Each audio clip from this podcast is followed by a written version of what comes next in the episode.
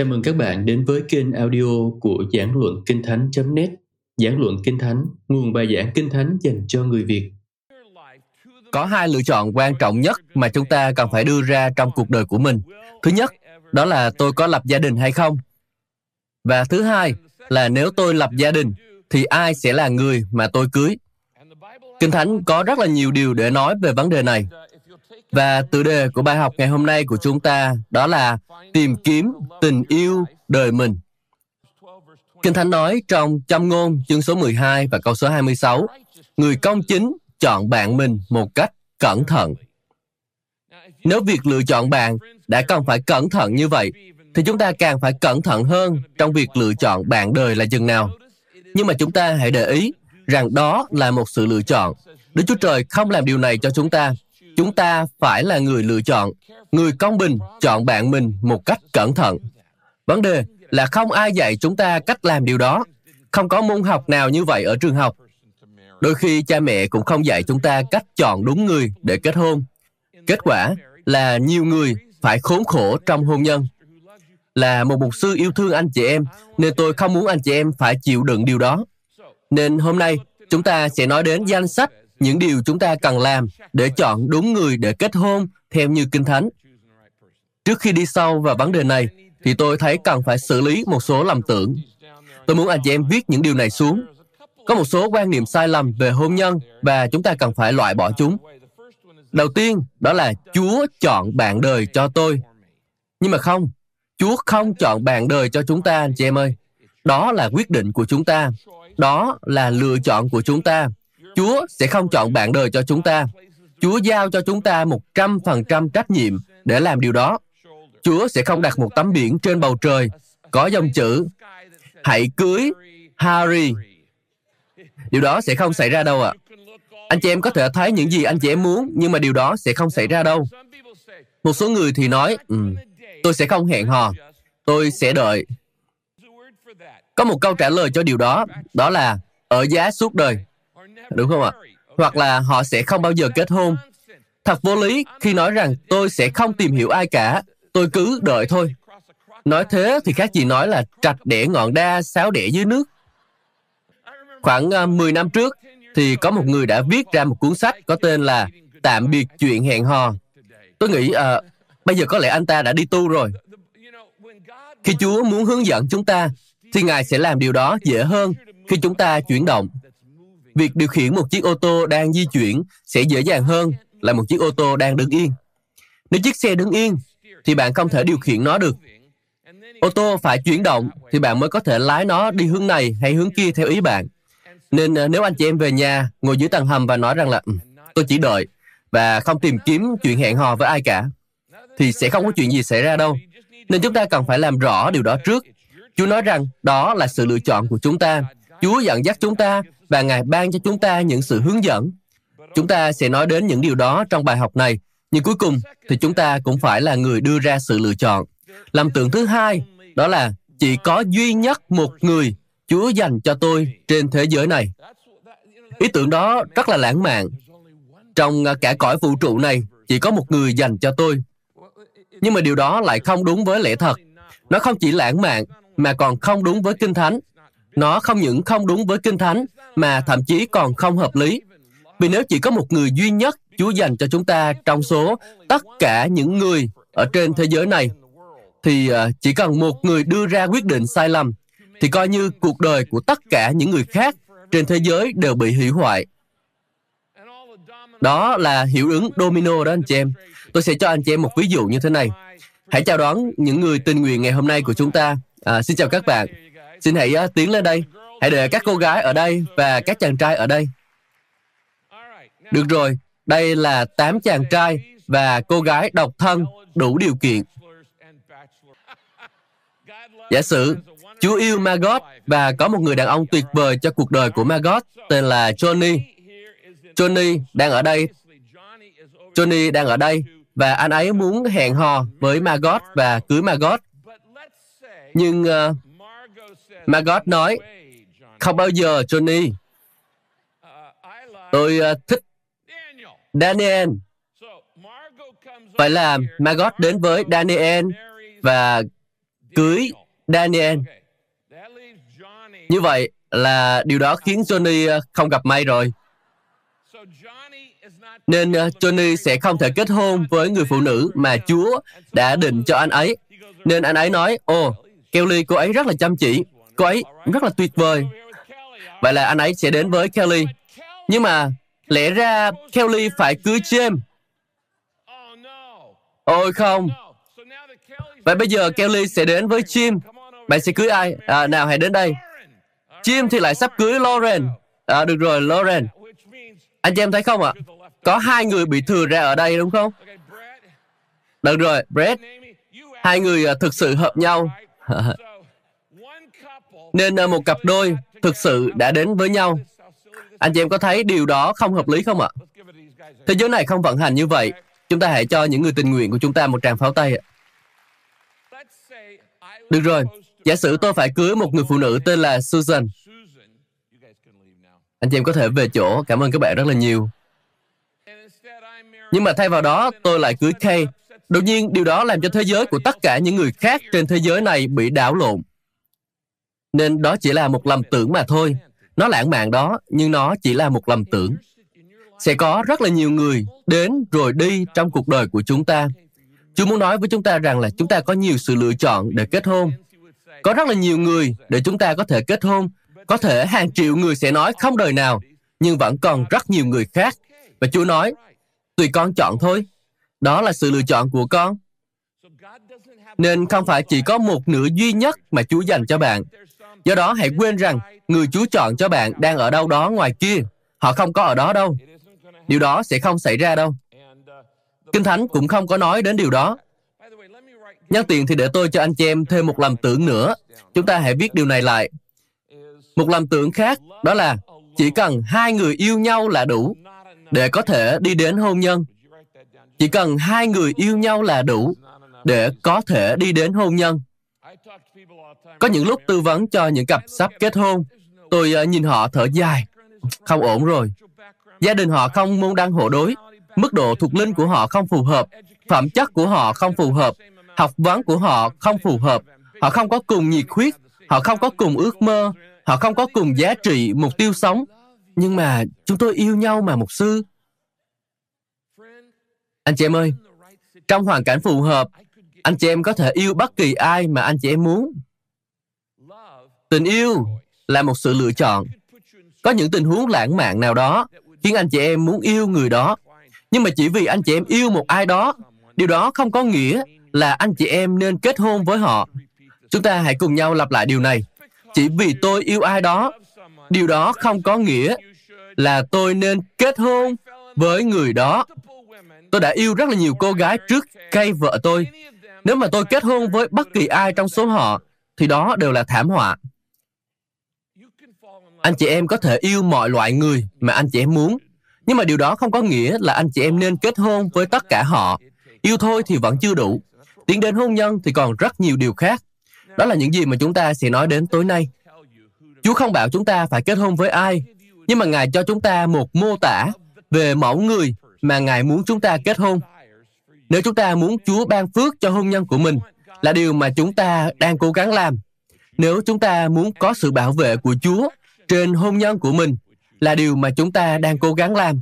Nếu chúng ta muốn thành công trong hôn nhân của mình, là điều mà chúng ta đang cố gắng làm, thì tốt hơn hết là chúng ta nên lắng nghe những gì Chúa nói về mẫu người mà chúng ta nên kết hôn. Vì bằng chứng của việc không làm theo những gì Chúa bảo phải làm vẫn đang ở đây, xung quanh chúng ta. Như tôi đã nói, trong hoàn cảnh phù hợp, anh chị em có thể yêu bất kỳ ai, nhưng điều đó không có nghĩa là anh chị em nên cưới họ. Nhưng mà Chúa cho chúng ta một danh sách. Tôi gọi đây là danh sách của những điều cần phải có. Tôi sẽ cho anh chị em một danh sách từ Kinh Thánh về những điều phải có trong cuộc đời của anh chị em và phải có trong cuộc đời của bạn trai, bạn gái của anh chị em để tiến đến hôn nhân. Nếu như chưa có được những điều này, thì anh chị em vẫn chưa sẵn sàng để kết hôn với họ và họ vẫn chưa sẵn sàng để kết hôn với anh chị em. Họ thậm chí còn không thể là người phù hợp để kết hôn với anh chị em. Anh chị em có thể thêm vào danh sách này những kinh nghiệm riêng của mình. Những gì tôi cung cấp cho anh chị em hôm nay chỉ dừng ở mức tối thiểu mà thôi. Đây là những yêu cầu tối thiểu cho một hôn nhân được Chúa ban phước. Nếu họ không đáp ứng được những tiêu chuẩn này, thì thôi bỏ đi. Tôi không quan tâm anh chị em yêu họ đến mức nào. Tôi không quan tâm họ có bao nhiêu tiền, họ dễ thương thế nào, họ làm cho anh chị em cười bao nhiêu, họ ngọt ngào thế nào, họ vui vẻ thế nào, họ có bao nhiêu điểm chung với anh chị em. Tất cả những điều đó đều không quan trọng. Nếu họ không phù hợp với những điều này, thì thôi bỏ đi. Tuần này chúng tôi sẽ kỷ niệm 37 năm ngày cưới của mình. Trong ờ, suốt thời gian đó, tôi đã tư vấn cho hàng nghìn cặp vợ chồng gặp khó khăn trong hôn nhân và hàng nghìn người độc thân đang cân nhắc đến việc kết hôn. Nên ờ, tôi biết một chút về những điều Kinh Thánh nói liên quan đến vấn đề này, nên tôi muốn giúp anh chị em giảm bớt những đau khổ có thể xảy ra trong hôn nhân. Đây không phải là ý kiến của riêng tôi. Đây là những yêu cầu về loại người mà chúng ta nên chọn để kết hôn theo như Kinh Thánh. Được rồi, thứ nhất, điều đầu tiên anh chị em phải có, hoặc vợ hoặc là chồng tôi phải có, đó là cả hai phải có sự hòa hợp về mặt thuộc linh. Điều kiện đầu tiên đó là cả hai phải có sự hòa hợp về mặt thuộc linh. Điều đó có nghĩa là cả hai người đều phải có cùng niềm tin về Chúa. Cả hai phải có cùng một mối quan hệ với Chúa. Nếu anh chị em không hòa hợp về mặt thuộc linh với người phối ngẫu của mình, anh chị em sẽ không bao giờ tận hưởng được chiều sâu của sự thân mật thể xác, sự thân mật tình dục hay sự thân mật cảm xúc mà Chúa muốn anh chị em có trong hôn nhân của mình. Anh chị em không thể có được điều đó. Anh chị em không thể có được sự hiệp nhất về thể chất, tình cảm và tình dục ở mức độ mà Chúa muốn anh chị em có. Nếu anh chị em không hiệp nhất trong lĩnh vực số một của cuộc sống, và đó là mối quan hệ với Đức Chúa Trời. Mối quan hệ với Chúa phải là ưu tiên lớn nhất, quan trọng nhất trong cuộc đời của anh chị em. Nếu tôi không thể chia sẻ phần lớn nhất, quan trọng nhất của cuộc đời mình với vợ hoặc chồng của mình, thì cả hai đều đang sống ở những bước sống khác nhau, với thế giới quan khác nhau. Có thể cả hai có nhiều điểm chung đó, nhưng cuối cùng hôn nhân của hai người sẽ hơi hợt trong suốt cả cuộc đời. Nó sẽ hơi hợt và sẽ có nhiều vấn đề xảy ra. Hôn nhân của anh chị em sẽ không bao giờ sâu đậm như đáng phải có và anh chị em sẽ không bao giờ kinh nghiệm được sự thân mật về tình cảm hay tình dục mà Chúa muốn anh chị em có, trừ khi cả hai người có sự hòa hợp về mặt thuộc linh. Sự hòa hợp về thuộc linh đó là khi cả hai hướng về cùng một hướng. Nếu anh chị em muốn sự bảo vệ của Chúa cho hôn nhân của mình, nếu anh chị em muốn Chúa ban phước cho hôn nhân của mình, thì Chúa phải là trung tâm của hôn nhân đó. Ngài phải là chắc keo gắn kết cả hai người. Nhưng nhiều người không biết trong hôn nhân Chúa quan trọng như thế nào. Cần nhiều hơn một người đàn ông và một người phụ nữ để tạo nên một hôn nhân vững chắc. Hãy nhớ rằng, hôn nhân là ý tưởng của Chúa. Chúa đã nghĩ ra điều đó. Ngài đã nghĩ ra tình dục, Ngài đã nghĩ ra gia đình, con cái và toàn bộ ý niệm đó. Ngài đã thiết kế ra nó. Chúa thiết kế ra hôn nhân như một chiếc kiền ba chân. Đức Chúa Trời, một người chồng và một người vợ.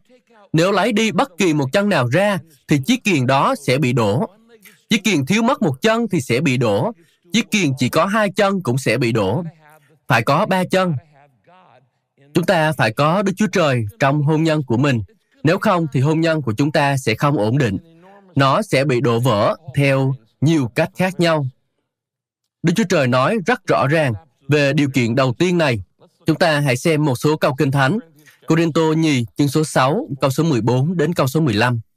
Hãy chấm dứt những mối quan hệ không phù hợp với những người không tin Chúa. Đúng và sai, làm sao có thể hợp tác với nhau được? Ánh sáng có thể có điểm gì chung với bóng tối? Một người có đức tin, làm sao có thể chia sẻ cuộc sống của mình với một người không có đức tin? Hay nói cách khác, nếu chúng ta không có sự hòa hợp về mặt thuộc linh, thì làm sao mà chúng ta có thể hòa hợp ở những lĩnh vực khác được? Để tôi thành thật với anh chị em, là một mục sư, tôi không muốn làm anh chị em thất vọng. Tôi không muốn làm tổn thương cảm xúc của anh chị em. Tôi ờ, muốn anh chị em thích tôi. Tôi muốn anh chị em hạnh phúc. Thành thật mà nói, tôi không biết bao nhiêu lần mọi người đến gặp tôi để giới thiệu người chồng hoặc là người vợ sắp cưới của họ với tôi. Họ muốn tôi vui vì người chồng hoặc người vợ sắp cưới của họ. Họ kể cho tôi nghe những phẩm chất tốt đẹp mà người chồng hoặc người vợ sắp cưới của họ có. Những người đó thực sự có rất là nhiều đức tính tốt, những đức tính rất là tuyệt vời. Họ cho tôi biết rằng họ yêu người đó đến mức nào. Họ cho tôi biết giữa họ và người đó có bao nhiêu điểm chung. Và họ cho tôi biết họ có những định hướng giống nhau như thế nào. Họ cho tôi biết họ suy nghĩ giống nhau như thế nào trong nhiều lĩnh vực khác nhau trong cuộc sống. Sau đó họ nói chỉ có một vấn đề duy nhất. Anh ấy không phải là người tin Chúa. Cô ấy không phải là người tin Chúa. Từng tế bào trong cơ thể của tôi đều muốn nói rằng không vấn đề gì cả đâu, cứ cưới nhau đi, hãy sống thật là hạnh phúc với nhau.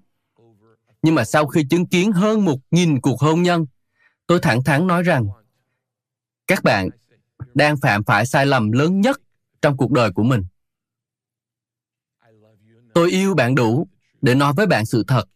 Bạn đang phạm phải sai lầm lớn nhất trong cuộc đời của mình. Nếu các bạn không có sự hòa hợp về mặt thuộc linh, các bạn sẽ không bao giờ có được sự hòa hợp về mặt tình dục như ý định của Chúa. Các bạn sẽ không bao giờ có được sự hòa hợp về mặt cảm xúc. Các bạn sẽ không bao giờ có được sự hòa hợp trong giao tiếp vì lĩnh vực lớn nhất trong cuộc sống của bạn đã bị đối phương khước từ. Tôi không quan tâm giữa các bạn có bao nhiêu điểm chung. Họ đã khước từ điều quan trọng nhất trong cuộc đời của bạn. Làm sao tôi có thể chúc phước cho bạn nếu người đó chưa dâng cuộc đời của mình cho đấng Christ? Làm sao mà bạn có thể trao cuộc đời của mình cho một người khước từ đáng cứu rỗi của bạn được? Anh chị em không thể làm điều đó được. Anh chị em không thể làm điều đó và nói, ồ, tôi đã nhận được lời chúc phước của mục sư cho hôn nhân của tôi. Tôi muốn sự thành công của mục sư cho hôn nhân của tôi. Tôi muốn sự bảo vệ của mục sư cho hôn nhân của tôi. Nhưng mà tôi sẽ cố tình phớt lờ những gì Kinh Thánh nói. Tôi thường xuyên gặp điều này. Ồ, mục sư ơi, sau này tôi có thể chinh phục họ cho Chúa. Chúng ta có thể gọi đó là hẹn hò truyền giáo và chúng ta nghĩ rằng là mình có thể chinh phục họ cho Chúa. Nhiều người nói với tôi, ừ, tôi sẽ chinh phục anh ấy cho Chúa. Nếu mà không, thì anh ấy sẽ thay đổi sau khi chúng tôi kết hôn. Tôi có sẵn 5.000 người ở đây để nói với anh chị em rằng điều đó sẽ không xảy ra. Nếu sự thay đổi không xảy ra trước khi kết hôn, thì đừng mong là nó sẽ xảy ra sau khi kết hôn. Nhưng mà rất là nhiều cô gái nghĩ như vậy. Họ lên kế hoạch cho đám cưới của họ. Tôi đã thực hiện hàng ngàn đám cưới. Họ bước vào lối đi. Họ đứng trước bàn thờ. Sau đó họ hát thánh ca. Và họ nghĩ là sau này tôi sẽ thay đổi được anh ấy. Họ nghĩ mọi chuyện sẽ diễn ra như vậy. Tôi sẽ thay đổi được anh ấy. Nhưng mà điều đó sẽ không xảy ra đâu anh chị em. Cô Riêng tôi nhì chương số 6 và câu số 14 nói, Đừng gắn bó với một người không tin Chúa. Họ không phải là người bạn phù hợp với anh chị em. Nếu anh chị em muốn điều tốt nhất của Chúa, thì đừng bao giờ để ý đến những người không dâng đời sống của mình cho Chúa Giêsu Christ. Để tôi cho anh chị em biết một sự thật phủ phàng của cuộc sống. Đây là một sự thật của cuộc sống, chứ không phải là tôi tự bị ra. Theo à, báo cáo của một khảo sát ở trên à, tạp chí hôn nhân, thì cứ 2,5 hôn nhân ở Mỹ thì có một cuộc hôn nhân kết thúc bằng việc ly hôn. Đó không phải là một báo cáo tốt lắm. Cứ 2,5 hôn nhân ở Mỹ thì có một cuộc hôn nhân kết thúc bằng việc ly hôn. Nhưng với những hôn nhân có sự hòa hợp thuộc linh là điều mà tôi đang nói đến là những hôn nhân của những người có cùng đức tin họ cùng nhau đi nhóm hàng tuần cùng nhau cầu nguyện cùng nhau đọc kinh thánh thì tỷ lệ ly hôn giảm từ 1 trên 2,5 xuống còn 1 trên 1001 cuộc hôn nhân thì mới có một cuộc ly hôn. Anh chị em có muốn đánh bạc không? Anh chị em có muốn đánh bạc không ạ? Làm ơn, với tư cách là một mục sư, tôi muốn nói với anh chị em là đừng đánh cược một cách điên cuồng và quyết định quan trọng thứ hai trong cuộc đời của anh chị em. Vì nếu anh chị em kết hôn mà không có sự hòa hợp thuộc linh, thì rất có thể trong 10 năm nữa, anh chị em sẽ ly hôn. Anh chị em sẽ không thể chiến thắng được tỷ lệ cược đó đâu. Hoặc cả hai có thể vẫn ở bên nhau, nhưng cả hai sẽ không bao giờ kinh nghiệm được sự thân mật sâu sắc nhất của hôn nhân. Anh chị em sẽ sống ở mức độ nông cạn vì cả hai người đã không thể chia sẻ điều quan trọng nhất trong cuộc đời của mình với nhau hoặc là sẽ có những sự xung đột với con cái và đủ loại vấn đề khác. Nên điều đầu tiên là cả hai phải có sự hòa hợp về mặt thuộc linh. Roma chương số 1 câu số 12 Paulo nói, Tôi muốn anh chị em giúp đỡ lẫn nhau bằng đức tin mà chúng ta có. Đức tin của anh chị em sẽ giúp tôi và đức tin của tôi sẽ giúp anh chị em. Đó cũng là điều mà Chúa muốn chúng ta làm trong hôn nhân. Ngài muốn đức tin của người chồng giúp đỡ người vợ. Ngài muốn đức tin của người vợ giúp đỡ người chồng. Nhưng mà làm sao cả hai người có thể giúp đỡ lẫn nhau nếu một trong hai người không có đức tin? Nếu tôi đứng ở mép này và anh chị em đến đây, tôi kéo anh chị em lên hay là anh chị em kéo tôi xuống, cái nào dễ hơn? Bị kéo xuống trong một mối quan hệ luôn dễ dàng hơn bởi việc kéo ai đó lên. Nó luôn luôn dễ dàng hơn. Nên tôi không ngại để nói về điều này với anh chị em. Nếu điều đó làm anh chị em bị vấp phạm, thì tôi xin lỗi. Nhưng mà tôi chỉ đang cố gắng làm những gì tốt nhất để anh chị em có thể có được hạnh phúc trong cuộc đời của mình. Anh chị em phải có sự hòa hợp thuộc linh trong hôn nhân của mình. Nên điều thứ nhất, đó là sự hòa hợp về mặt thuộc linh. Nhân tiện thì à, có người hỏi là nếu tôi đã kết hôn với một người không tin Chúa thì sao? Anh chị em hãy cứ yêu thương họ và cầu nguyện để họ nhận biết Chúa. Đó là những gì mà anh chị em cần phải làm. Bây giờ, điều không thể thương lượng thứ hai trong việc lựa chọn bạn đời. Anh chị em không thể chỉ dừng lại ở việc có sự hòa hợp thuộc linh, mà anh chị em phải có sự hòa hợp về mục đích sống nữa. Sự hòa hợp về mục đích sống. Nói cách khác, cả hai phải đi cùng một hướng, vì cùng một lý do, vì cùng một mục đích trong cuộc sống. Kinh Thánh nói thế này ở trong sách Amos chương số 3 câu số 3. Nếu hai người không đồng ý với nhau, thì có đi chung đường được sao? Câu trả lời rõ ràng là không. Anh không thể đi theo hướng đó, còn tôi đi theo hướng này, mà mong chúng ta đi chung đường được. Nếu hai người không thể đi cùng nhau và không có cùng một mục đích sống, thì làm sao mà cả hai có thể thân mật với nhau được? Điều đó sẽ không thể xảy ra đâu anh chị em. Hôn nhân đó sẽ sớm bị tan vỡ. Hôn nhân đó sẽ không kéo dài lâu. Nếu mục đích cho cuộc sống của anh là hướng đó, còn mục đích cho cuộc sống của tôi là theo hướng này, thì hôn nhân của chúng ta sẽ không thể kéo dài mãi. Hôn nhân của chúng ta sẽ kết thúc ở trong thảm họa. Cả hai sẽ có một cuộc sống đầy những xung đột. Nhân tiện, điều này cũng có nghĩa là anh chị em vẫn chưa sẵn sàng kết hôn cho đến khi anh chị em biết rõ mục đích sống của cuộc đời mình. Hội thánh của chúng ta thường xuyên dạy về điều đó. Tôi đã viết một cuốn sách về điều đó cách đây nhiều năm, nên chúng ta cần phải xác định sứ mệnh cuộc đời của mình là gì, mục đích của tôi ở trên đất này là gì, sự kêu gọi của tôi ở trên đất này là gì chỉ khi nào anh chị em tìm ra câu trả lời cho câu hỏi đó rồi thì mới nên nghĩ đến việc kết hôn vì nếu anh chị em vẫn chưa biết mục đích của cuộc đời mình là gì nhưng lại vội vàng kết hôn thì sau này khi phát hiện ra mục đích đó rồi nhưng mà mục đích đó lại hoàn toàn trái ngược với mục đích của người phối ngẫu của mình thì điều đó sẽ rất là kinh khủng Chúa đặt chúng ta ở đây vì một mục đích và Ngài đã làm ba điều. Ngài đã định hình, ban ân tứ và kêu gọi chúng ta. Chúng ta hãy xem ba câu kinh thánh này. Trước hết, Ngài đã định hình chúng ta. Ephesos chương số 2 câu số 10. Vì chúng ta là công trình của tay Ngài, được tạo dựng trong đấng Christ Jesus để thực hiện những việc lành mà Đức Chúa Trời đã chuẩn bị từ trước để chúng ta làm theo. Anh chị em có biết là trước khi anh chị em được sinh ra, Chúa đã quyết định mục đích sống của anh chị em không ạ? À? Ngài đã chuẩn bị trước những điều mà Ngài muốn chúng ta làm trong cuộc đời của mình. Một ngày nào đó chúng ta sẽ đứng trước mặt Chúa. Ngài sẽ hỏi chúng ta hai câu hỏi. Chúa đã lộ đề thi cho chúng ta. Chỉ có hai câu hỏi trong bài thi cuối kỳ này. Và Chúa muốn chúng ta qua môn, nên Ngài đã cho chúng ta biết trước các câu hỏi. Một ngày nào đó, chúng ta sẽ chết. Một ngày nào đó, tim của chúng ta sẽ ngừng đập. Đó sẽ là sự kết thúc của cơ thể chúng ta, nhưng nó sẽ không phải là sự kết thúc của chúng ta vì chúng ta được tạo ra để tồn tại mãi mãi ở một trong hai nơi. Chúng ta được tạo dựng để có mối quan hệ lâu dài với Chúa. Chúa muốn chúng ta lên thiên đàng. Đó là lý do tại sao Ngài sai Chúa Giêsu đến chết thay cho chúng ta để điều đó có thể xảy ra. Một ngày nào đó, chúng ta sẽ đứng trước mặt Chúa và Ngài sẽ hỏi chúng ta câu đầu tiên, đó là con đã làm gì với Chúa Giêsu, con trai ta?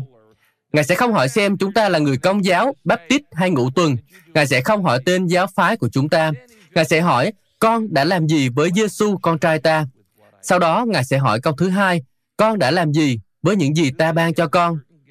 Chúng ta đã được ban cho những ân tứ, những khả năng, những mục đích, những hình dạng nhất định. Đó là ân tứ, tấm lòng, khả năng, tính cách, kinh nghiệm mà Ngài muốn chúng ta sử dụng để hoàn tất mục đích trên đất của mình. Và một ngày nào đó, khi chúng ta đứng trước Chúa, Chúa sẽ không hỏi, ừ, con đã cưới ai? Nhưng mà Ngài sẽ hỏi, con đã hoàn tất mục đích ta dành cho con chưa? Ôi Chúa ơi, uh, Chúa ơi con xin lỗi, con không thể làm điều đó vì con đã tìm được một anh chàng rất là dễ thương. Câu trả lời sai. Đó không phải là điều mà Chúa muốn nghe. Chúa đã kêu gọi chúng ta, Ngài đã thiết kế trước những gì Ngài muốn chúng ta làm. Ngài không chỉ định hình chúng ta, mà còn ban ân tứ cho chúng ta. Câu tiếp theo, Phi-rơ nhất chương số 4, câu số 10. Mỗi người đều đã nhận được ít nhất một ân tứ từ Chúa để phục vụ những người khác.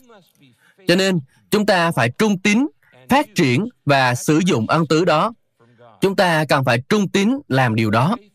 Nhưng nếu chúng ta có một người bạn đời không quan tâm chút nào đến điều đó, hoặc họ đi theo một hướng khác, thì làm sao mà chúng ta có thể hoàn tất mục đích Chúa dành cho cuộc đời của mình được? Điều thứ ba, Chúa không chỉ định hình và ban ân tứ cho chúng ta, mà Ngài còn kêu gọi chúng ta. Mọi người tin Chúa đều được Đức Chúa Trời kêu gọi. Kinh Thánh nói, hôn nhân là một sự hợp tác của hai người để cùng thực hiện sứ mệnh Chúa dành cho họ trên đất. Hebrew chương số 3 câu số 1 nói, Do đó, thưa anh em thánh, là những người hưởng ơn kêu gọi trên trời. Để tôi nói với anh chị em điều này, nếu anh chị em đã có người yêu, nhưng anh chị em biết là mình sẽ không thể hoàn tất mục đích Chúa dành cho cuộc đời của mình trong hôn nhân này, thì tốt nhất là anh chị em đừng nên kết hôn với người đó. Mục đích của hôn nhân là giúp cho chúng ta làm điều đó tốt hơn và hoàn tất được mục đích của Chúa dành cho mình. Nếu hôn nhân khiến chúng ta không đạt được mục đích Chúa dành cho mình, thì chúng ta đã đánh mất mục đích của hôn nhân là trở thành những người cộng tác để hoàn tất sự kêu gọi của Chúa. Nên đây là những gì mà chúng ta cần phải làm.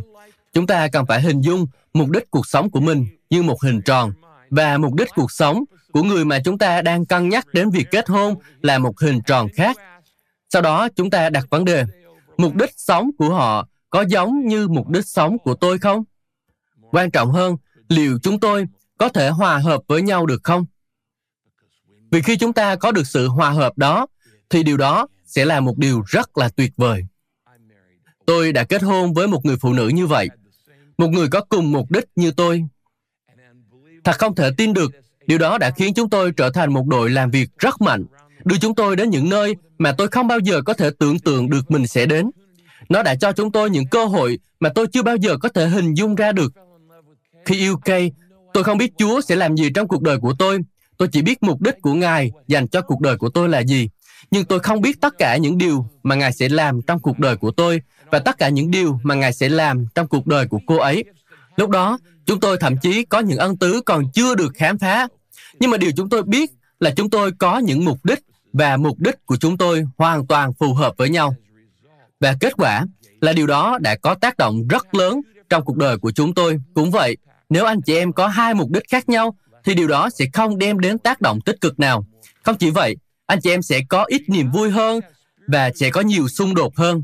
Nên anh chị em không chỉ cần phải có sự hòa hợp về mặt thuộc linh, mà còn cần phải có cùng mục đích sống. Chúa ban ân tứ cho chúng ta, định hình chúng ta và kêu gọi chúng ta. Nên à, có thể cả hai đều là người tốt, có thể cả hai đều yêu mến Chúa, có thể cả hai đều rất yêu nhau. Nhưng mà điều đó không có nghĩa là cả hai nên kết hôn với nhau. Anh chị em cần phải đặt ra câu hỏi, chúng ta có cùng mục đích sống không? Kinh Thánh cho chúng ta biết rằng một trong những ích lợi của việc độc thân là chúng ta có thể có mục đích riêng cho cuộc đời của mình để chúng ta không bị phân tâm. Tôi không biết anh chị em đã biết điều này chưa, nhưng mà tôi nghĩ anh chị em đã biết điều này rồi. Đó là một hôn nhân tồi tệ thì còn khổ hơn gấp nghìn lần so với việc sống độc thân suốt quãng đời còn lại. Để tôi nói lại lần nữa. Một hôn nhân tồi tệ thì còn khổ hơn gấp nghìn lần so với việc sống độc thân suốt quãng đời còn lại. Nên đừng chỉ chấp nhận điều tạm được. Tôi đã nói chuyện riêng với không biết bao nhiêu người là những người đã kết hôn được 10, 15 hay là 20 năm. Họ nói, Mục sư ơi, tôi cảm thấy xấu hổ. Tôi nói, ý bạn là gì? Tôi biết Chúa kêu gọi tôi làm gì, nhưng bây giờ tôi không thể làm được điều đó vì tôi đã cưới một người đàn ông tôi đã cưới một người phụ nữ không có cùng mục đích đó nên không có cách nào để điều đó có thể được thực hiện trong cuộc đời của tôi tôi biết tôi đang đánh mất mục đích sống của mình anh chị em có biết là sẽ đau đớn như thế nào nếu biết mục đích sống của mình rồi, nhưng lại nhận ra rằng mình đang đánh mất nó không ạ? Đừng phạm phải sai lầm đó. Mặt khác, khi mục đích của cả hai người hòa hợp với nhau, thì đó sẽ là một sức mạnh to lớn, một năng lượng to lớn và một sự thỏa lòng to lớn khi được cùng làm việc với nhau, sống cùng mục đích với chồng hoặc vợ của mình và kinh nghiệm phước hạnh của Chúa trong cuộc đời của mình. Tôi đã kinh nghiệm được điều đó và tôi mong là anh chị em cũng có thể kinh nghiệm được điều đó. Không có gì thỏa lòng cho bằng việc biết rằng người đang ở bên cạnh tôi, dù hoàn toàn khác biệt với tôi, trong từng mảnh gen của cô ấy. Cô ấy là nữ, còn tôi là nam, và chúng tôi nhiều khi không hiểu nhau, nhưng cả hai đều biết rằng Chúa đã kêu gọi chúng tôi cùng làm những việc này, và cả hai chúng tôi nhận được một sức mạnh to lớn khi cả hai vợ chồng có cùng mục đích sống với nhau. Nên việc phải có sự hòa hợp thuộc linh và phải có sự hòa hợp về mục đích sống là điều không thể thương lượng. Điều thứ ba, cả hai đều cần phải khỏe mạnh về mặt cảm xúc. Tại sao anh chị em lại cười ạ? Tôi không biết đó là tiếng cười của mặc cảm tội lỗi, sợ hãi hay là gì. Nhưng mà à, chúng ta hãy cười ngay bây giờ đi ạ. Tôi không nói là cả hai phải hoàn hảo về mặt cảm xúc. Nếu anh chị em chờ đợi một người vợ hay một người chồng hoàn hảo thì điều đó sẽ không xảy ra. Tại sao ạ? Vì tất cả chúng ta đều hư hỏng. Được rồi, tôi muốn anh chị em nhìn sang người bên cạnh và nói, tôi hư hỏng và bạn cũng vậy. À, hãy nói đi ạ. Tôi hư hỏng và bạn cũng vậy. Hãy nói lớn tiếng lên nào. Tôi hư hỏng và bạn cũng vậy. Bây giờ, hãy quay sang người đó và nói, nhưng không sao, vì Chúa vẫn yêu bạn. Nhưng không sao, vì Chúa vẫn yêu bạn.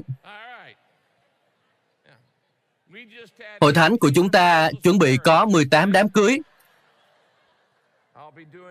Tôi sẽ cử hành lễ cưới sau buổi nhóm này.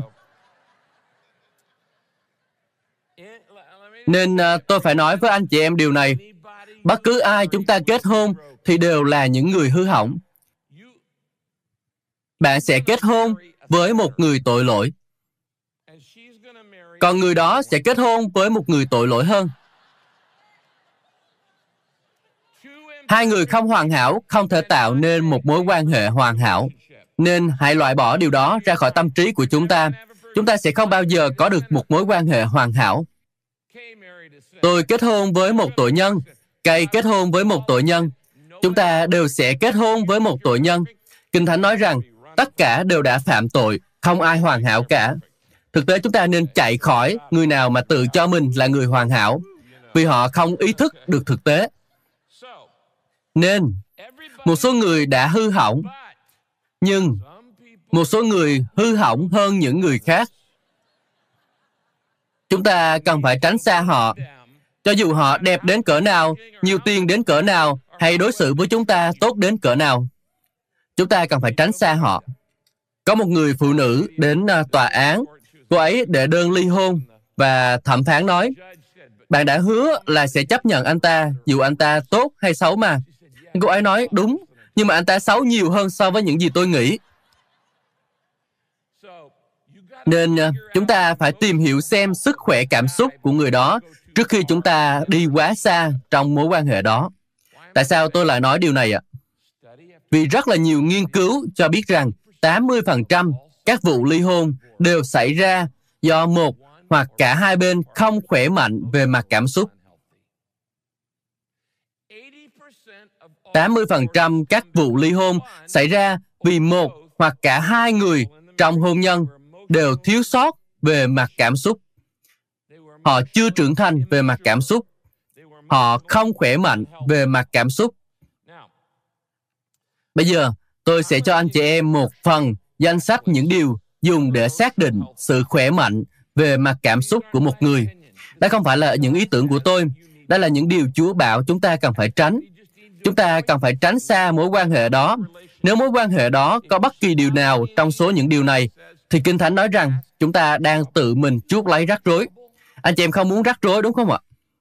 Nếu anh chị em đã nghe những điều này mà lại kết hôn với người có những điều này trong cuộc đời của họ và hôn nhân của anh chị em trở nên tồi tệ thì cũng đừng có đổ lỗi cho Chúa vì anh chị em đã đưa ra một quyết định có ý thức rằng tôi sẽ kết hôn bất chấp những điều này. Để tôi cho anh chị em danh sách những điều đó. Đây không phải là tất cả, nhưng chỉ là một phần danh sách kiểm tra các yếu tố xác định sự khỏe mạnh về mặt cảm xúc. Thứ nhất, đó là người ấy phải biết kiểm soát sự tức giận. Wow. Không được mất kiểm soát sự tức giận. Nhưng mà tôi thích trai hư.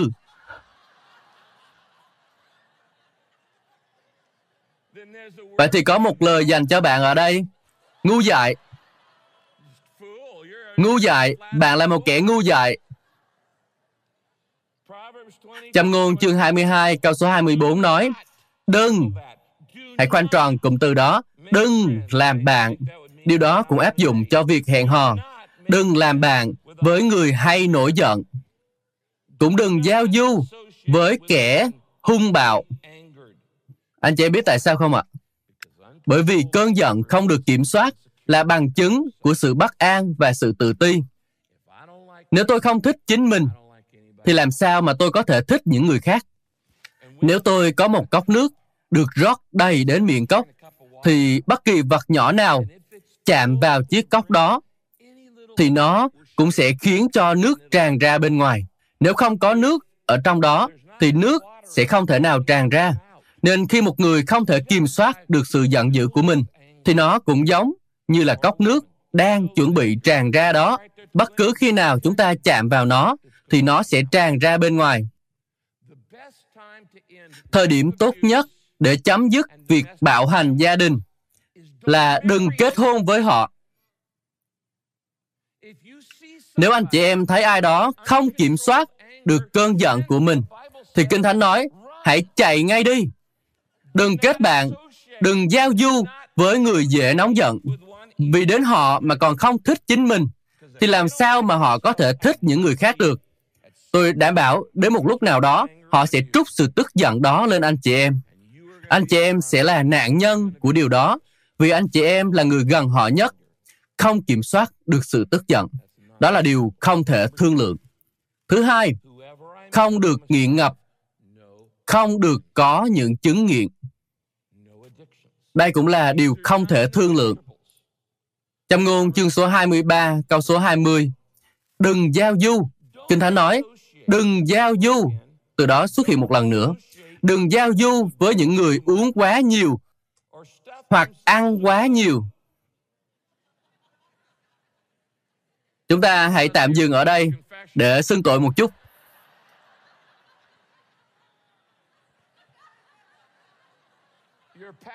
Mục sư của anh chị em đang gặp phải vấn đề này.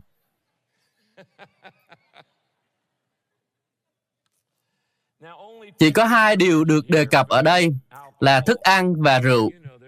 Nhưng mà có hàng ngàn chứng nghiện khác. Đó có thể là nghiện ma túy. Đó có thể là nội dung khiêu dâm. Đó có thể là trò chơi điện tử. Đó có thể là nghiện tiêu tiền. Ồ, oh, tôi ờ, thích mua sắm lắm. Hãy chạy ngay khỏi họ.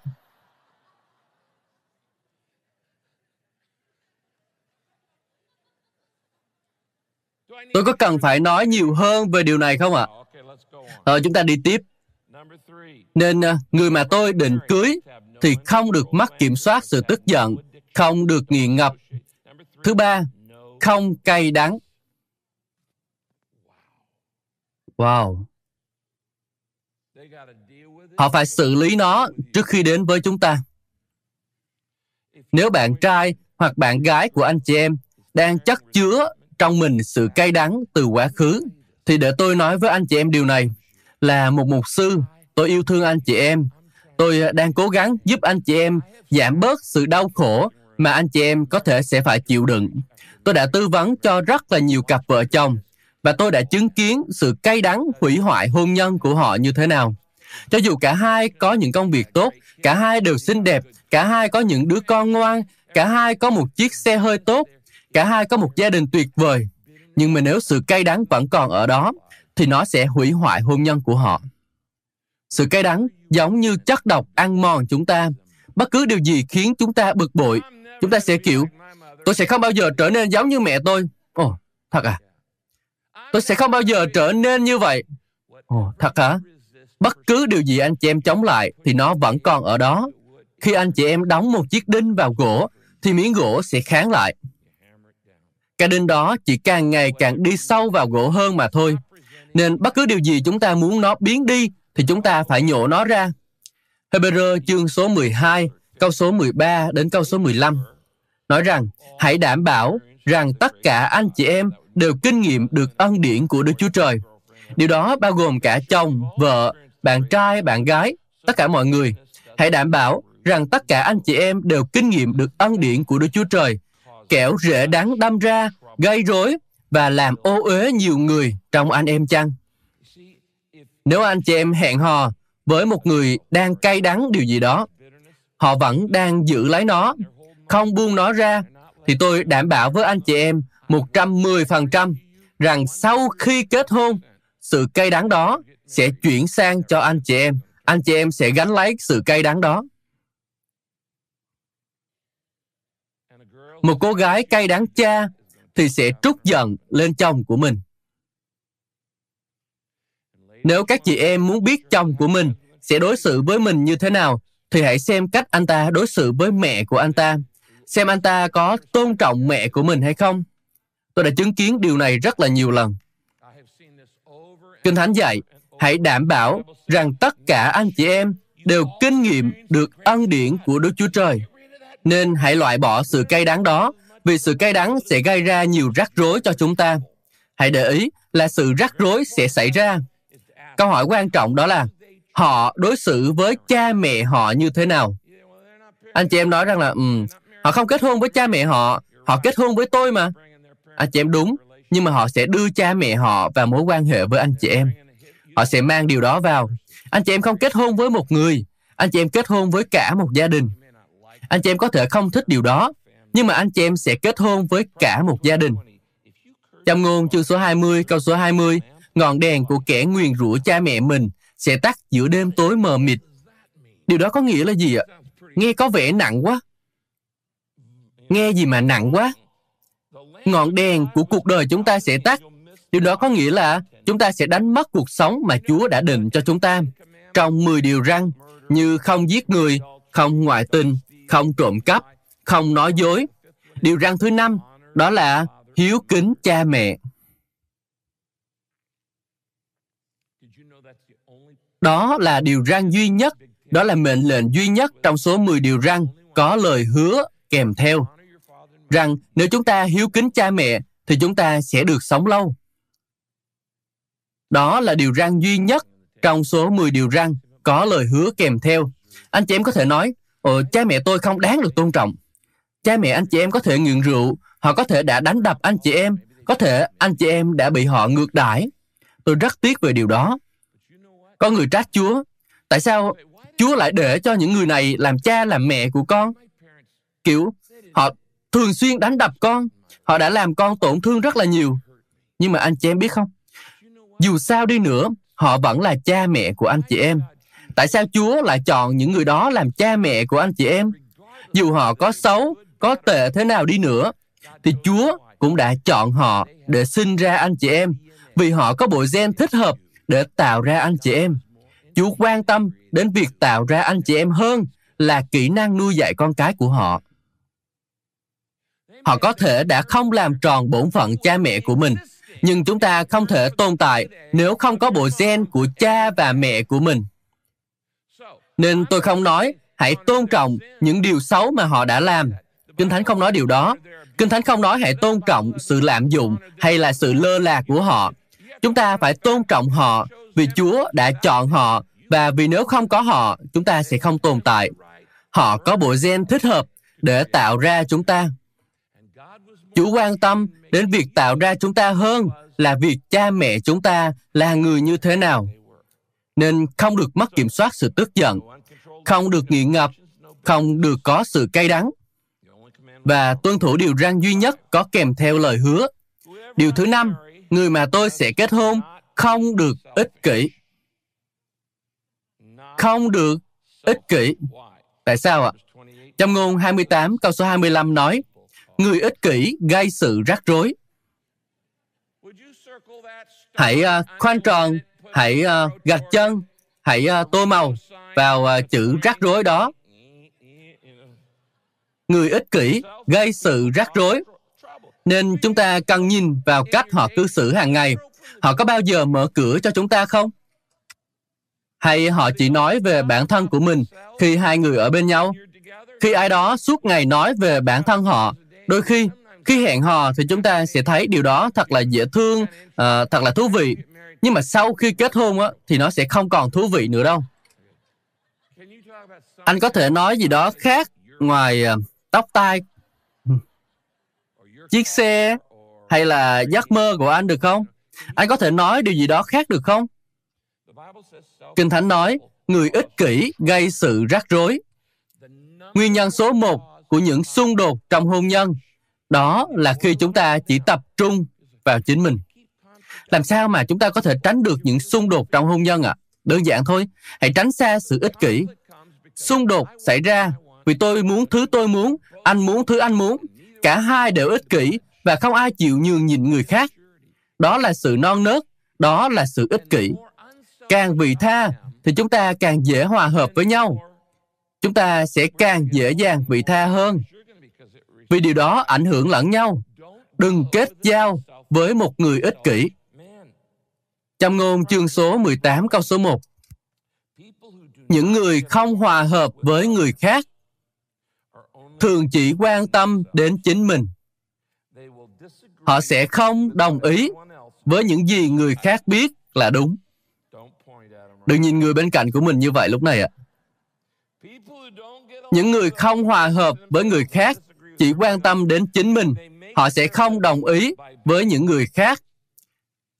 Họ chống đối người khác. Đừng học theo họ. Điều tiếp theo có thể làm anh chị em ngạc nhiên, nhưng đó là điều không thể thương lượng.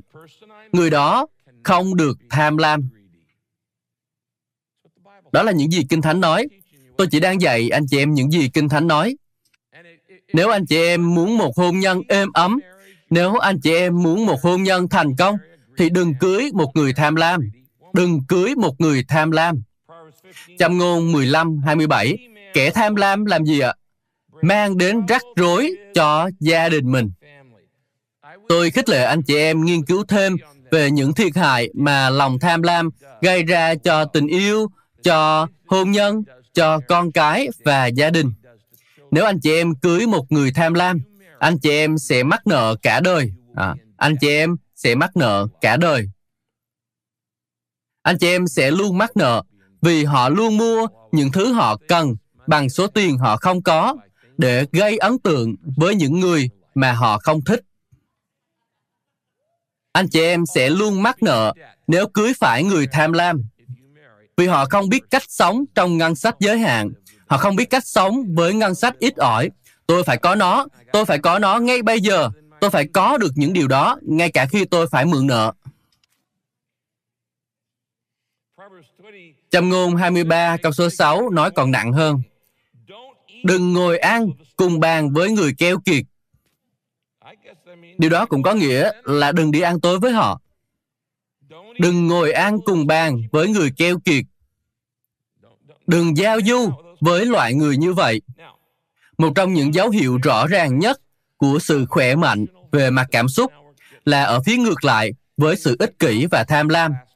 Kinh Thánh nói, hãy chạy trốn khỏi sự ích kỷ và tham lam. Nếu anh chị em thấy sự ích kỷ, nếu anh chị em thấy người đó luôn nói về mình, cô ta chỉ quan tâm đến chính mình mà thôi, anh ta chỉ quan tâm đến chính mình mà thôi, hoặc là họ tham lam và quá nặng về vật chất, thì hãy chạy khỏi họ ngay lập tức Ngược lại với sự ích kỷ và tham lam là hai dấu hiệu cơ bản nhất của sự khỏe mạnh về mặt cảm xúc, đó là rộng rãi và nhân từ. Rộng rãi và nhân từ. Đó là điều tiếp theo. Dấu hiệu rõ ràng của sự khỏe mạnh về mặt cảm xúc là họ phải rộng rãi và nhân từ. Họ có rộng rãi và nhân từ không? Tại sao tôi nên cưới một người rộng rãi? Tại sao điều đó lại quan trọng? Tại sao tôi nên cưới một người nhân từ? Chúng ta hãy xem những gì Kinh Thánh nói. Người rộng rãi sẽ thành đạt. Anh chị em có muốn kết hôn với một người thành đạt không ạ? Vậy thì tốt nhất anh chị em nên cưới một người rộng rãi, vì người rộng rãi sẽ phát đạt. Ai làm tươi mới người khác thì chính mình cũng sẽ được làm tươi mới. Chúng ta cũng sẽ dễ hòa đồng hơn và tử tế hơn. Châm ngôn chương số 11, câu số 17 nói, Người có lòng nhân từ được tôn trọng và ích lợi, nhưng kẻ độc ác gây rắc rối cho chính mình. Rắc rối cho chính mình. Anh chị em để ý là tham lam mang lại rắc rối, ích kỷ mang lại rắc rối, cay đắng mang lại rắc rối, nghiện ngập mang lại rắc rối, nhưng rộng rãi và nhân từ mang lại ích lợi, thịnh vượng và tôn trọng. Chúng ta hãy nói đến một điều nữa. Một người khỏe mạnh về mặt cảm xúc sẽ nói sự thật. Họ sẽ nói sự thật. Một người khỏe mạnh về mặt cảm xúc sẽ nói sự thật. Châm ngôn chương số 20 câu số 7 Tại sao tôi muốn kết hôn với một người nói sự thật ạ? Vì Kinh Thánh nói rằng, một người công bình, sống chính trực, thì con cái người ấy sẽ được phước, ngay cả khi người ấy đã qua đời. Anh chị em có muốn con cái của mình được phước không ạ? Thế thì anh chị em nên kết hôn với một người nói sự thật. Tại sao điều này lại quan trọng ạ? Để tôi cho anh chị em câu trả lời. Bởi vì tình yêu thương dựa trên sự tin tưởng và sự tin tưởng dựa trên sự thật. Nếu anh không nói cho tôi sự thật, thì tôi không thể tin tưởng anh. Nếu tôi không thể tin tưởng anh, thì làm sao mà tôi có thể yêu anh được? Anh em ơi, nếu anh em nói dối một cô gái mà anh em đang hẹn hò, thì sau này anh em cũng sẽ nói dối vợ mình. Chị em ơi, nếu bây giờ họ nói dối chị em, thì khi cưới rồi, họ sẽ nói dối chị em nhiều hơn nữa. Tôi phải nói ra những điều này vì tôi muốn bảo vệ anh chị em. Anh chị em đừng kết hôn với người không có sự chính trực. Nhưng khi anh chị em tìm được ai đó có lòng chính trực, thì Kinh Thánh nói rằng đó sẽ là một phước hạnh. Không chỉ cho anh chị em, hôn nhân của anh chị em, mà còn cho con cái của anh chị em, kể cả khi người đó đã qua đời. Anh chị em có để ý là trong toàn bộ danh sách này không có một từ nào về ngoại hình không ạ? Anh chị em có để ý rằng không có một điều nào nói về vẻ ngoài hoặc là sự hấp dẫn của họ không ạ? Không có chỗ nào nói đến việc cô ấy có hấp dẫn hay không. Kiểu cô ấy là một cô gái nóng bỏng. Nhưng văn hóa của chúng ta dạy những điều hoàn toàn trái ngược với những gì Kinh Thánh dạy. Văn hóa của chúng ta dạy rằng, điều mà chúng ta cần nhất trong hôn nhân, đó là chúng ta cần phải gợi cảm. Chúng ta cần phải ưa nhìn. Cả xã hội này được xây dựng dựa trên ý tưởng rằng là chúng ta cần phải kết hôn với một người ưa nhìn. Nếu chúng ta kết hôn với một người ưa nhìn, thì hôn nhân của chúng ta sẽ là một hôn nhân rất là tuyệt vời. Chúng ta sẽ hạnh phúc và họ sẽ đáp ứng mọi nhu cầu của chúng ta. Nhưng mà anh chị em ơi, nếu điều đó thật, thì những hôn nhân bền vững nhất sẽ là những hôn nhân ở Hollywood. Vì họ đẹp hơn chúng ta rất là nhiều. Đúng không ạ? À? Nhưng có phải những hôn nhân ở Hollywood, những người đẹp nhất là những hôn nhân lâu bền nhất không? Hãy cho tôi biết điều đó. Điều đó có đúng không? Hãy hỏi nữ diễn viên Kim Kardashian thì anh chị em sẽ biết. Không, không bao giờ. Vẻ bề ngoài không liên quan gì đến sự thành công của hôn nhân vì chúng ta sẽ không thể giữ được sự hấp dẫn bên ngoài mãi mãi. Trừ ngoại lệ là tôi.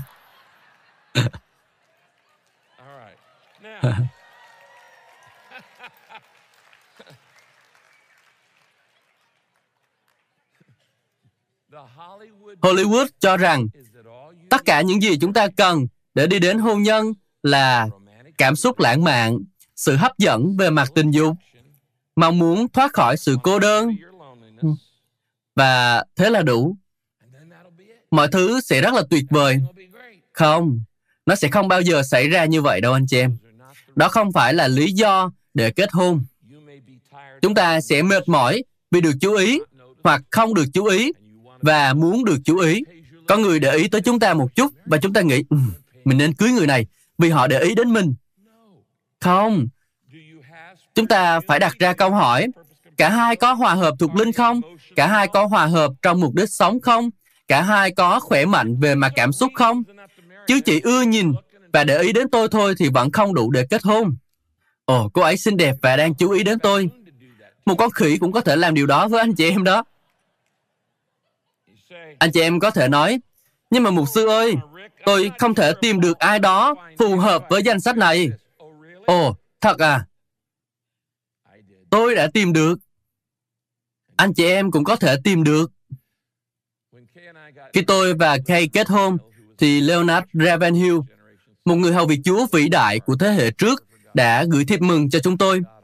Tôi không bao giờ quên những gì ông nói. Ông nói, Chúa luôn dành những điều tốt đẹp nhất cho những ai nhường quyền chọn lựa cho Ngài.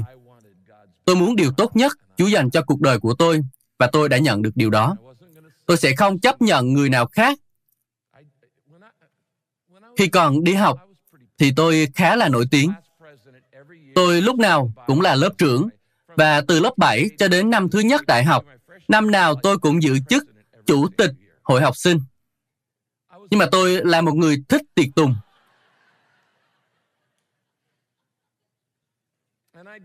Tôi đã hẹn hò với rất là nhiều cô gái rất là dễ thương. Nhưng mà nếu tôi cưới bất kỳ ai trong số những cô gái đó, thì đều sẽ là thảm họa đối với tôi, bởi vì họ không đáp ứng những tiêu chí này. Nếu hôn nhân chỉ xây dựng đơn giản dựa trên sự hấp dẫn tình dục, cảm xúc muốn được biết đến, nỗi sợ cô đơn, mong muốn được yêu thương, cả hai có nhiều điểm chung, cả hai rất vui vẻ, đó đều là những điều tuyệt vời nhưng mà chưa đủ để xây dựng hôn nhân. Đó là lý do tại sao cứ 2,5 cuộc hôn nhân thì có một cuộc hôn nhân sẽ kết thúc bằng việc ly hôn. Tôi muốn nhắc anh chị em một lần nữa rằng hôn nhân tồi tệ còn khốn khổ hơn ngàn lần so với sống độc thân. Bây giờ, khi chúng ta nói đến danh sách này, một số người có thể đã nhận ra rằng hiện tại tôi đang hẹn hò với một người mà việc kết hôn với người đó sẽ là một thảm họa. Vậy thì anh chị em cần phải làm gì ạ? Chạy, đúng rồi, anh chị em cần phải chạy đi. Thực tế là anh chị em hẹn hò với ai đó càng lâu thì việc chia tay với người đó sẽ càng đau đớn. Tôi ờ, khích lệ anh chị em cố gắng tìm hiểu tất cả những điều này trong vòng hai buổi hẹn đầu tiên. Họ có phù hợp với những điều này không? Hãy dựa trên những điều này để tìm hiểu nhau. Nên tôi đề nghị rằng trong buổi hẹn đầu tiên, anh chị em nên dành nhiều thời gian để nói chuyện với nhau hơn là đi xem một bộ phim. Vì nếu cả hai càng gắn bó với nhau trong một mối quan hệ trong một thời gian dài, thì việc thoát ra sẽ càng đau đớn. Có ai đồng ý với điều đó không ạ? Càng ở trong nó lâu, thì việc thoát ra khỏi nó càng đau đớn. Nên anh chị em cần phải tìm hiểu nhanh, xem cả hai có sự hòa hợp thuộc linh không? Cả hai có sự hòa hợp trong mục đích sống không? Cả hai có khỏe mạnh về mặt cảm xúc không?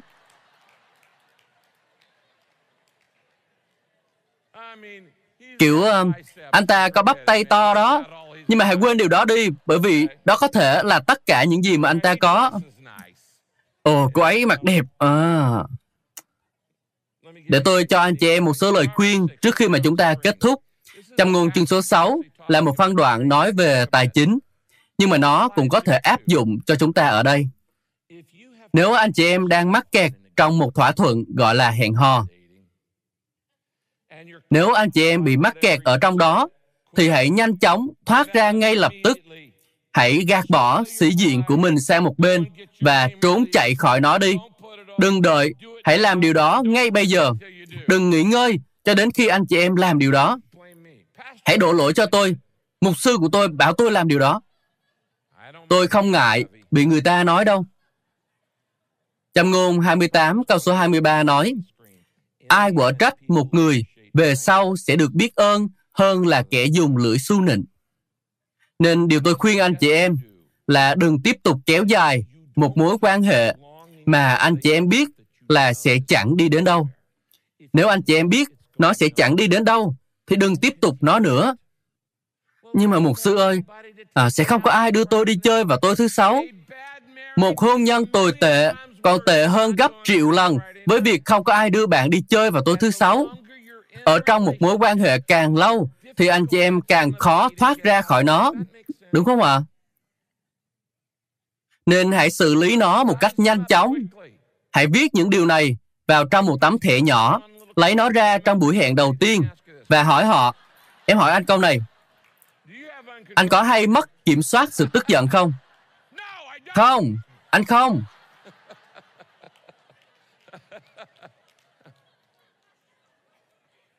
Anh có ích kỷ không? Anh có hay nói về chính mình không? Anh có tham lam không? Anh có cay đắng không? Anh chị em có thể tìm ra câu trả lời một cách rất là nhanh chóng. Tất nhiên là anh chị em không cần phải nói thẳng như vậy. Nhưng mà nếu anh chị em muốn đi đến hôn nhân, thì anh chị em phải nghiêm túc. Kinh Thánh nói, ai tìm được một người vợ là tìm được phước hạnh từ Đức Chúa Trời. Đó là một phước hạnh, một phước hạnh từ Đức Chúa Trời. Anh chị em cần phải bắt đầu mối quan hệ cá nhân với Chúa Giêsu. Nếu anh chị em chưa làm điều đó, thì anh chị em cần phải làm điều đó ngay bây giờ. Anh chị em cần kết nối tâm linh với Đức Chúa Trời. Hãy có cái chân thứ ba của chiếc kiền đó trong cuộc đời của mình. Sau đó, tôi thách thức anh chị em, hãy kết ước, sống theo tiêu chuẩn của Chúa, rằng tôi sẽ không để cho đại dương cảm xúc khiến mình đưa ra một quyết định sai lầm. Đôi khi là trong một số trường hợp thì chúng ta có thể bị rung động.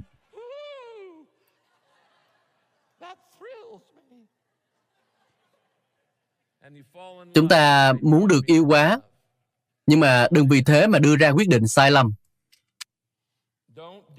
Đừng hẹn hò cho đến khi sự tổn thương của anh chị em đã được chữa lành, hoặc ít nhất là đang trong quá trình chữa lành.